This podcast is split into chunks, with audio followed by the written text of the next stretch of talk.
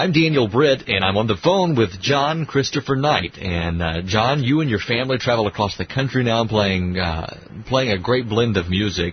You got your start in in Macon. You uh, did you grow up in Macon? That's right, Daniel. Grew up in um, in Macon, Georgia.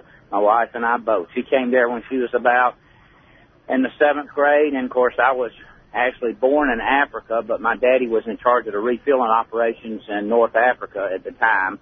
And so we came back when I was about a year old and spent the rest of my years there until I was 27 years old, had three children and a wife before I left. Gotcha. And and you were you were a, a, an everyday person in Macon, uh, working in business, and then one day you came home uh, with an idea of selling everything and moving uh, to Kentucky to farm. Is that right?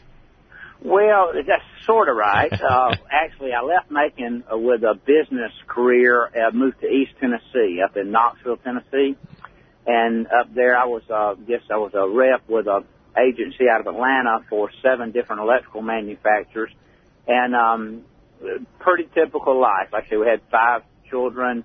Uh, I coached the children in athletics. Um, I played competitive soccer as well uh, was president of the Knoxville Electric League, uh, you know, five bedrooms, two and a half baths, uh, two Volvos in the driveway, new van, mm. and uh, pretty much spent our time, you know, shuffling back and forth, taking the children to this and that.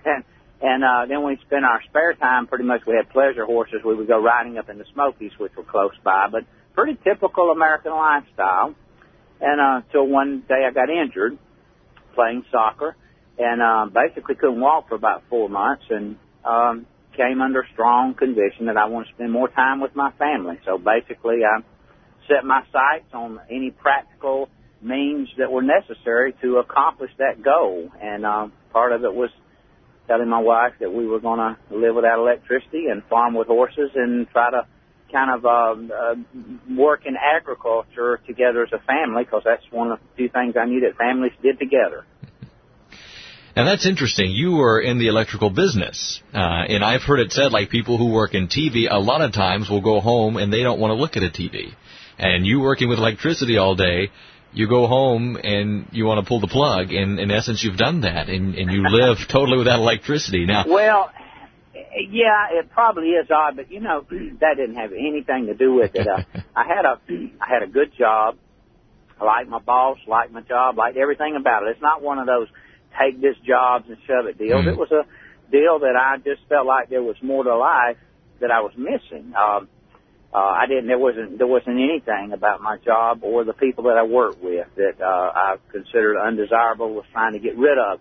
The decisions to do without electricity and my really predominant decision process was that I just looked at the places where most of our money went. And, um, we were at 200, this is back in 1989, and we were at $250 a month on the cost averaging for our utility bill, and then with three cars and insurance.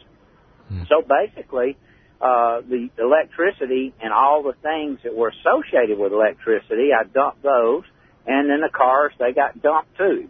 And by doing so, and I didn't have any debt, we had positioned ourselves, um, to where we already were basically debt free. So, uh, it was just at that point in time, it took very little money for me to live, which allowed me to be home and work together as a family. Because farmers, you heard those saying, well, what the, they asked the farmer he was going to do if he he won the million dollar lottery, and he said, well, I I guess I'll farm till I run out of money.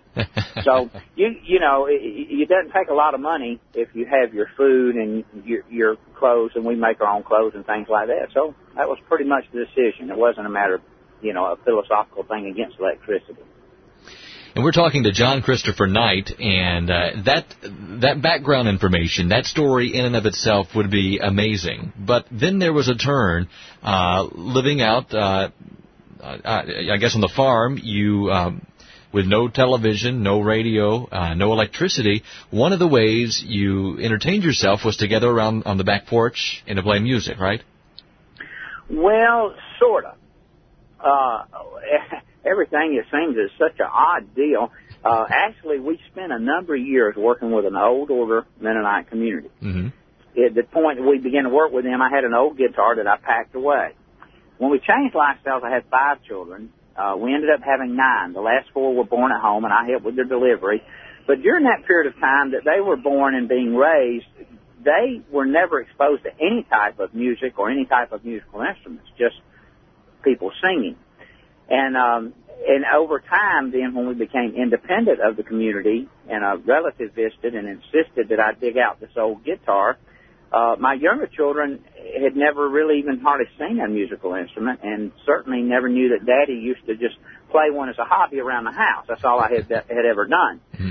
So then, what happened at that point in time? Everybody then, that's when what you were saying is accurate. Yeah. Everyone kind of fell in love with this one guitar. We worked from daylight to dark, and we come in at lunch for a break, and there was about six of us waiting our turn to play with this one guitar. Mm. And um, then over time, we just began to add instruments and um, uh, compose songs. I'd always written songs uh, ever since I had first touched a guitar in my early 20s, other than the years we didn't have one, working with the old order playing group. Mm-hmm. But I had never done any composing. It was just me. So this was, it was really neat that the first time I really began composing different parts, the children started playing. I would pick out little parts on a banjo or a mandolin or a bass or a djembe or congas, and I would just teach them the little parts, how I would hear it. We don't have any training. And, uh, it kind of took on its own unique sound because the children have been raised listening to any music, and I had been, at that point, really, we had gotten rid of our TV even before we changed lifestyle. So we had not had any musical influences for a long time. And uh, so then, that's when that happened. We began to put together and compose music as a family, and it was a real blessing to want to do things together as a family. And then a man, we trained border collies for our cash money, and a man heard me playing music of all places. We're living in Kentucky, but at North Georgia, U.S. Open they call it, and um, he heard us playing music camping out. He offered to record us and make us a CD. Basically, I told him no, that I, I didn't have any interest in recording any music. And so we did, and within a few weeks, really about three months after releasing our CD, we were seventh on what they call the Roots Music Reports and 44 on the Americana charts. It was, I think, one week we were two spots behind Dixie Chicks, and just behind us was uh, Tracy Chapman and Nickel mm. Creek and Bruce Springsteen and Bob Dylan. Wow. And uh, music legends, and we had never performed anywhere for anyone publicly. Then same thing with CNN and the Today Show, and right now in the August September issue of Mother Earth News. There's a real nice six page uh, story. Yeah, and in this day and age, I think people go for the authentic and the real. And you were in a, uh, we were in a radio studio together at one point, and um, and we were doing an interview, and, and the whole family was there, and you all were playing, and it was, you know, it was live. There was nothing that we could do to touch up the music, uh, but it didn't need to be. It was authentic and real, and I think that people really appreciate that in this day and age where where lip syncing and with overproduced uh, records um, seem to be so prevalent. Uh, it's refreshing to hear a sound like yours. And uh, no formal training musically? No, that's right. No one has any. Well, no, we do have one member in the band that's not family, a little girl that's uh, just turned 15.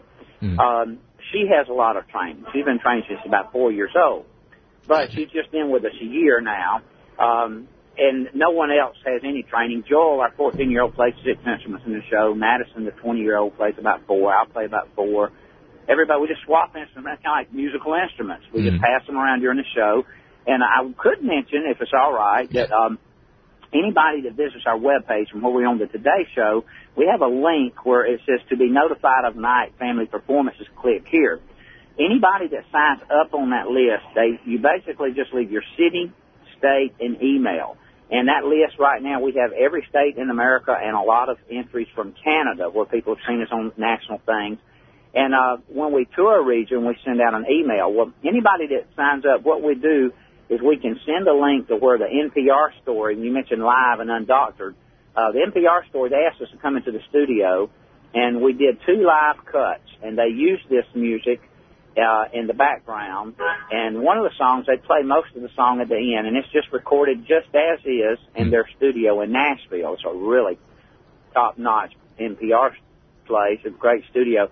And so anybody that signs up, we send them that link, a link to the uh, a newspaper story in Kentucky, and then whatever happens to be current. Like right now, we'll also send information about that August September Mother Earth news story. Sure. Um, but yeah, it is. You're right. It, it's I think the one the appeal that is bridging the age barrier and genre barrier. We have it's hard to believe we have a lot of hard rock people that love our music, bluegrass people, country people, uh, blues. Uh, I think it's I think you're right. I think it's the authenticity is real. There's no Right. training, and so the music's kind of odd in its composition, and it's just you can tell that it's us singing what's happened in our life. What's the website address? Well, it's my name, all lowercase, one word, um, JohnChristopherKnight.com, and that's uh, Christopher with a C-H and Knight with a K. Or if anybody types John Christopher Knight into the search engines, they'll end up at our webpage for sure. Gotcha. JohnChristopherKnight.com. Right. And uh, is your is your wife on stage as well? No, well, we do, we only have the wife come up to kind of say hello and goodbye. Okay. Uh, she says her part is bearing the children. she's given me nine wonderful children. Um, she doesn't. She she's kind of shy about stage. She is a pretty good percussionist, but she won't come on stage. But uh, six of my nine children, the two older are married. Our older son teaches a, a math. He teaches at a co- associate professor in math at a college in East Tennessee, and the second boy's a junior in college. And um, the six of them travel and play with us, and at one point there's eight of us on stage counting Maggie, our fiddle player. So, but usually it's about five of us about every song, but it, it bounces from five to six. Hey, we'll look forward to the program. Thanks for taking time out of your uh, your travel schedule for uh, to join us uh, on the road, and we'll And look we forward to the it. we'll look forward to the Macon concert. Okay, well we're looking forward to it, and I hope we see you there.